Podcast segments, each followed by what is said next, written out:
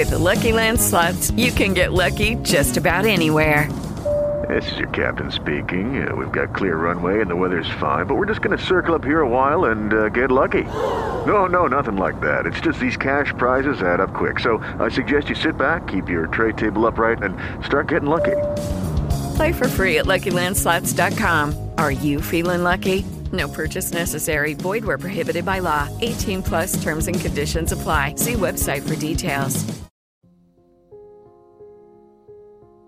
Solitamente non mi interesso in particolar modo a fatti di cronaca, soprattutto quando sono appena avvenuti, ma in questo caso credo che si possano trarre delle conclusioni piuttosto importanti e degli spunti anche in dei fatti così gravi.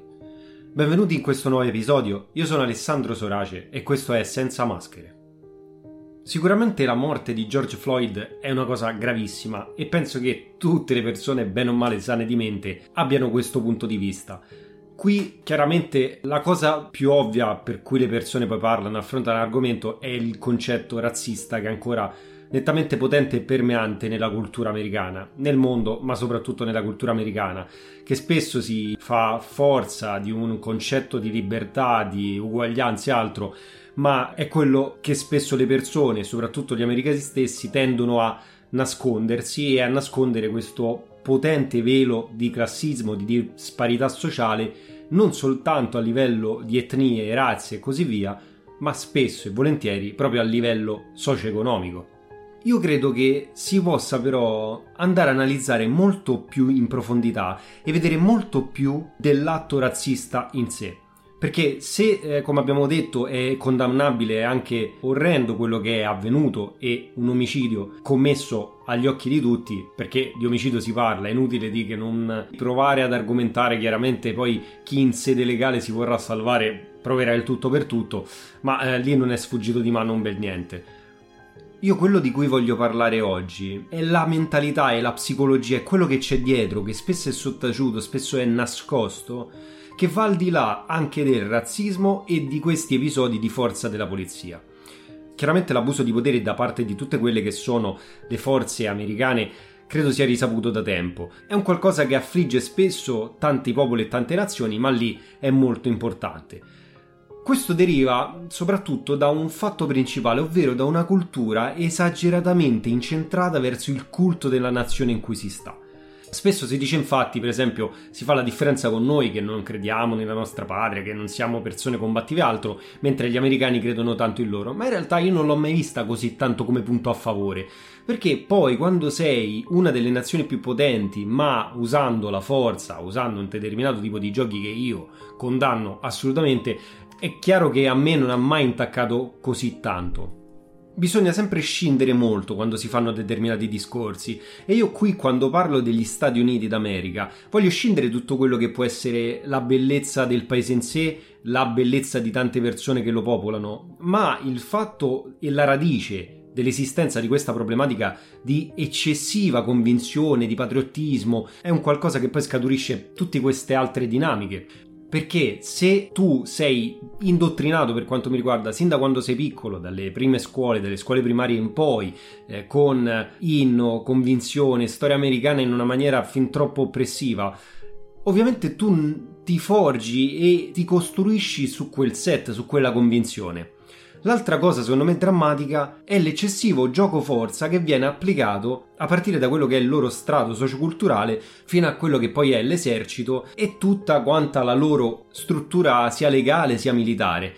La loro gerarchia è molto più potente di quella che era la nostra di un tempo e eh, il fatto di giocare tutta la società per gradi quindi non avere un concetto eh, più orizzontale di eh, portare rispetto, di eh, avere un certo tipo di potere, farà sì che si crea sempre più questa pressione violenta. Una pressione violenta semplicemente dettata proprio dalla scala, dove quello che ha il grado maggiore va a intaccare quello minore. Era un po' quello che succedeva prima quando noi avevamo la leva obbligatoria e c'erano questi fatti di nonnismo sempre più presenti. Io ovviamente non li ho vissuti, eh, ne sono anche grato, per quanto alcuni inneggino a questo concetto militaresco, ma eh, non hanno capito che è il concetto di società che crea dei disagi così inarrestabili piuttosto che eh, stare zitti e muti a prescindere dover portare rispetto per grado o età. Ma lasciamo quello un altro discorso. Ora, senza andare ancora a analizzare quello che è il motivo scatenante, io adesso andrei ad analizzare quello che secondo me è nascosto, nascosto in maniera subdola, mediatica e sociale rispetto a tutto quello che è la forza dell'ordine dei Stati Uniti d'America e parlo dalla polizia fino all'esercito in ugual maniera. Innanzitutto i fatti che avvengono di questa violenza che porta anche all'omicidio in America come nel mondo, ma soprattutto in America, sono molti di più di quelli che se ne vengono a sapere in maniera mediatica anche per gli americani stessi. Non sto parlando di noi c'è da dire, e questo è importante, che avrà sempre più risonanza quando c'è un atto considerato di razzismo, semplicemente perché esiste la problematica, ma allo stesso tempo è un periodo in cui c'è molta più mediaticità, perché anche nel momento in cui viene effettuato un atto in sé, non per razzismo, ma perché ammazzano una persona nera per mano di un bianco, ovviamente la comunità che ha sofferto per anni è sicuramente più coesa nella protesta e questo è innegabile, poi ognuno può fare eh, la sua riflessione, può avere la sua idea.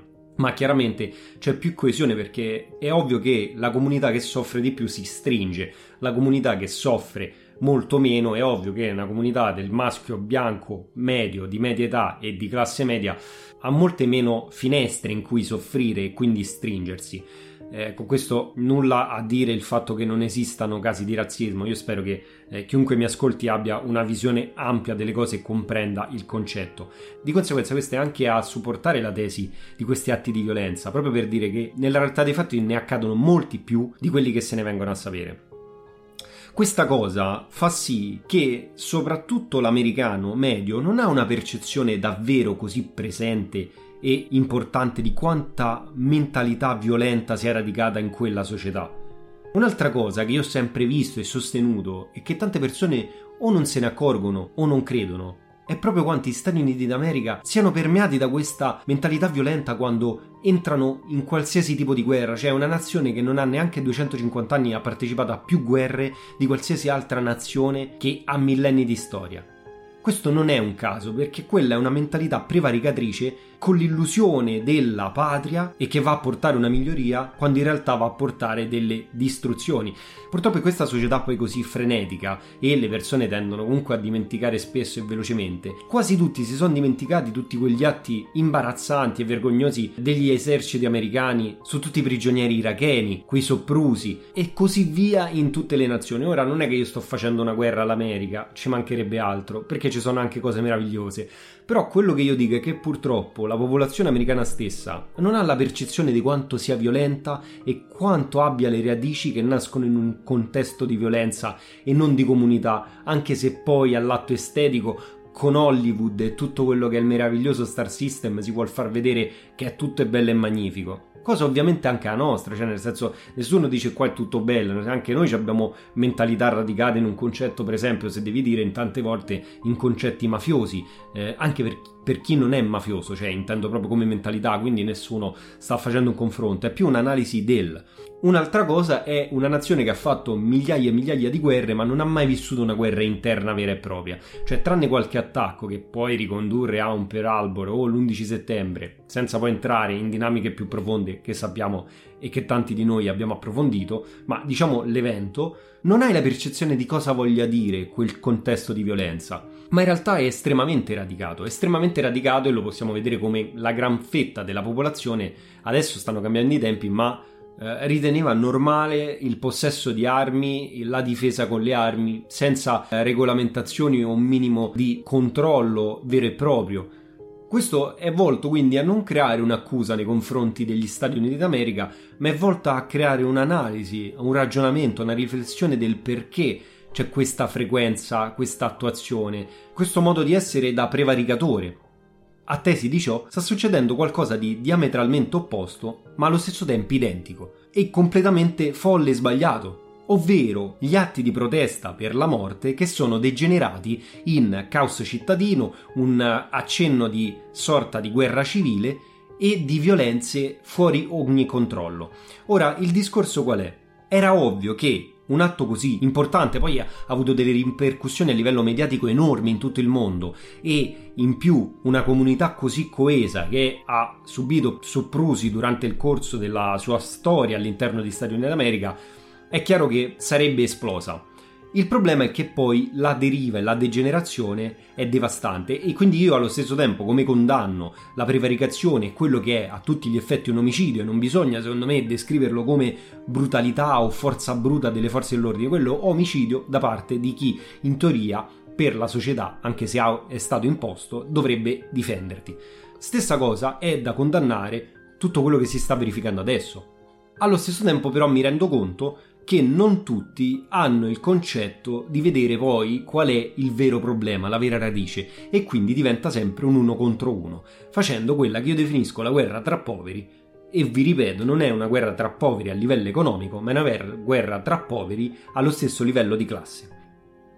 Ora, il problema grave di quello che si è venuto a verificare è che, come è ovvio, ci si mettono dentro a queste situazioni tutti coloro i quali sono colti innanzitutto da frustrazioni alte e trovano un senso nella violenza e nello sfogo, ma allo stesso tempo ci si mettono altre entità e enti che creano ancora più disagio.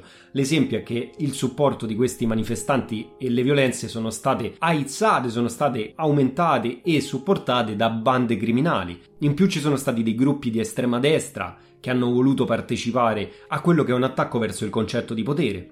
Ma il vero fulcro di tutto quanto è che tutto questo modus operandi, questo modo di essere, questa violenza eccessiva, che ora adesso sia in America, che sia in Italia, in Europa, dove vi pare, in Asia, continuerà per sempre, almeno fin quando non ci si renderà conto che c'è qualcosa che può essere identificata come Stato, come società, come elite finanziaria, come governo, quello che volete, comunque qualcosa che regolamenta, autoregola o comunque comanda su una società, su una popolazione e così via, che alla fine questa è la sempre solita guerra tra poveri, quella che si fa nelle manifestazioni, nelle lotte e così via, perché alla fine l'unico modo per cambiare veramente le cose avverrà se e solo quando quelli che sono gli organi di polizia e di Stato si renderanno conto che quando tornano a casa, si levano la divisa e si mettono sul divano, fanno parte della stessa identica classe sociale di coloro con i quali si sono massacrati. E allo stesso modo, visto che a me non piace quel ragionamento contro le forze dell'ordine a prescindere, ma allo stesso modo è un ragionamento che avverrà solo quando coloro i quali stanno dall'altra parte a combattere contro quelle persone, tornando a casa, si renderanno conto che fanno parte della stessa classe sociale di quel poliziotto, di quella guardia o di quel militare e si capirà che alla fine ci sarà sempre un qualcuno, prendendo un immaginario, perché abbiamo bisogno anche di storie per capire veramente dove bisogna puntare, ci sarà quel qualcuno a quel 52 piano che magari dall'alto guarda con un sorriso beffardo quello che sta succedendo, tirandosene fuori da quello che è lo scontro fisico, ma gestendo quello che è lo scontro sociale, economico e anche geografico. Infatti io quando spesso poi parlo e dico gli scontri, le manifestazioni, in realtà non servono a niente, non sono mai servite. Tanta gente non lo capisce, tanta gente può darmi contro, alcune persone possono anche dissentire in maniera aspra, che capisco benissimo, capisco benissimo perché eh, l'immaginario è che quel tipo di cosa è l'unico potere che tu hai in quanto persona o popolo e sottraendo quella stessa cosa tu in automatico perdi la tua libertà e il tuo potere. In realtà lo scontro, la violenza e la manifestazione fa parte dello stesso organismo ed è una parte della stessa energia del potere stesso. Finché esiste quella cosa, il potere, in un certo qual modo, può stare tranquillo perché può contrastarlo o sedarlo. E uno dirà, ma quello è l'unico modo per cambiamento. No, perché in realtà nella storia possiamo vedere che tutto quello che è stato, anche l'atto più violento, non ha cambiato realmente le cose, ha cambiato soltanto alcune regole e ha cambiato soltanto i proprietari del gioco. Ma non è mai cambiato quello che veramente doveva cambiare a livello macroscopico. E questo perché l'unico cambiamento avviene quando cambia, con l'esempio, ogni volta un singolo individuo che inizia a contagiare e a moltiplicare quel contagio, quel virus del cambiamento, unendo sempre più persone a quel tipo di causa e quindi, e quindi rifiutando quei tipi di disposizione, di legge, di, di, costrizione, di potere in maniera oppressiva e quindi rifiutandolo lo va a modificare e cambiare. Poi ognuno chiaramente avrà un'idea, la mia è sempre stata piuttosto estrema, la mia visione eh, va sempre un po' al di là di quello che sono gli standard, i muri o i canoni. Ma eh, per esempio quella vicenda di cui parliamo oggi, adesso come potrà evolversi? Trump ha già detto che sta chiedendo 500 militari, la Guardia Nazionale, in realtà è l'esercito. ci sarà uno scontro aspro, ci saranno tantissimi morti, le possibilità sono o un proseguo di una guerra civile che è molto improbabile perché l'unico modo qual è? L'unico modo è che tu possa contrastare quello che è uno, anzi l'esercito più potente al mondo, quindi la tua speranza nel momento che tu scopri la vera illusione che gli stessi che fanno parte non si rendono conto di essere la stessa classe sociale, quindi si massacrano a vicenda, ma eh, di conseguenza per quanto ti puoi armare e fare quello che vuoi, non puoi competere. Quindi al di là di fare morti su morti, è evidente che non è che ti puoi mettere a batterti contro l'esercito stesso. Quindi le possibilità sono quella più utopica e il fatto che coloro i quali combattono contro la popolazione si rendono conto che fanno parte della popolazione stessa. Infatti il eh, gioco economico di pressione, quindi del mero stipendio della classe sociale che occupa il militare o il poliziotto, e eh, il fatto di rendersi conto di questa illusione è l'unico modo che scardina la mente e fa capire guarda siamo sempre gli stessi coordinati da terzi che non entrano nel conflitto a livello fisico. O la cosa meno utopistica, che poi sarà quella probabile, ci sarà grandi scontri, tanti morti, tante persone che purtroppo riporteranno ferite, perderanno la vita, distruzione della collettività, della parte comune, della città e così via, per poi trovare un compromesso che sfocia o nella sedare la situazione oppure nel trovare degli accordi. Sicuramente, come è giusto che sia, questi poliziotti verranno incriminati per decenni, decenni, decenni, così che eh, le persone si calmeranno, ma in realtà il problema non finisce nel far arrestare queste persone, in realtà il problema è ben più ampio. Ed è quello, il, risveglio e lo scardinare il fatto che la guerra si fa sempre, si è sempre fatta tra la stessa classe, tra le stesse persone senza mai guadagnarne niente, ma spesso e volentieri perdendone, con l'illusione di un finto benessere dettato da posizioni sociali migliori, posizioni economiche migliori o perdita di quella situazione, senza mai dimenticarci che in America il fatto di perdere un posto nell'esercito della polizia non è lo stesso identico modo di, che, di, quel che può succedere in Europa o in Italia.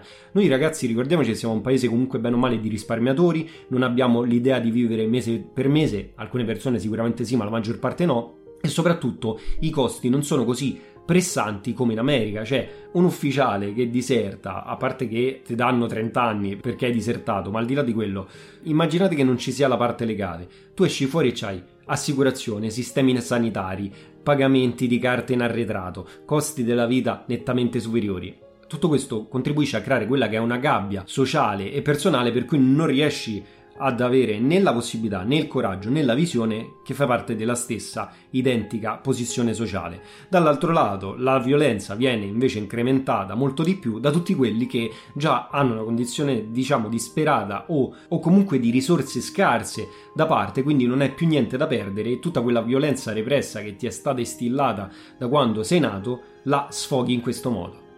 Io ora termino questo episodio e vi invito davvero a farmi sapere cosa ne pensate per scrivermi o trovate riferimenti sul mio sito alessandrosorace.com via mail o altro, tranquillamente messaggio privato su Instagram sul profilo principale al Sorace perché ci tengo a sapere il punto di vista, è una situazione piuttosto intricata e complessa. E, e non mi piace appunto che si fa il solito qualunquismo, ah poliziotti infami, ah forze dell'ordine oppure ah quell'altro che è stato a fare vergogna, Stati Uniti, è. cioè mi piace che ci sia un'analisi, un'argomentazione più corposa corposa. Eh, chiaramente le mie parole, come sapete, io non sono uno che cerca il consenso a tutto tondo e, e so, quindi sono state anche abbastanza importanti, più che altro perché ha anche una visione della società, del potere, della gestione piuttosto complicata e eh, abbastanza fuori dagli schemi per romanzarla, dai.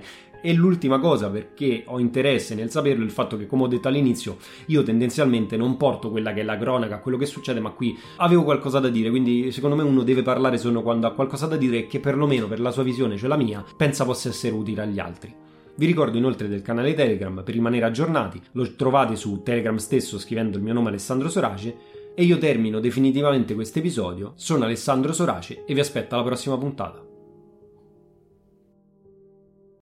Lucky Land Casino asking people what's the weirdest place you've gotten lucky? Lucky? In line at the deli, I guess? Aha, in my dentist's office. More than once, actually. Do I have to say? Yes, you do. In the car before my kids' PTA meeting. Really? Yes. Excuse me, what's the weirdest place you've gotten lucky? I never win and tell. Well, there you have it. You can get lucky anywhere playing at LuckyLandSlots.com. Play for free right now. Are you feeling lucky? No purchase necessary. Void where prohibited by law. 18 plus. Terms and conditions apply. See website for details.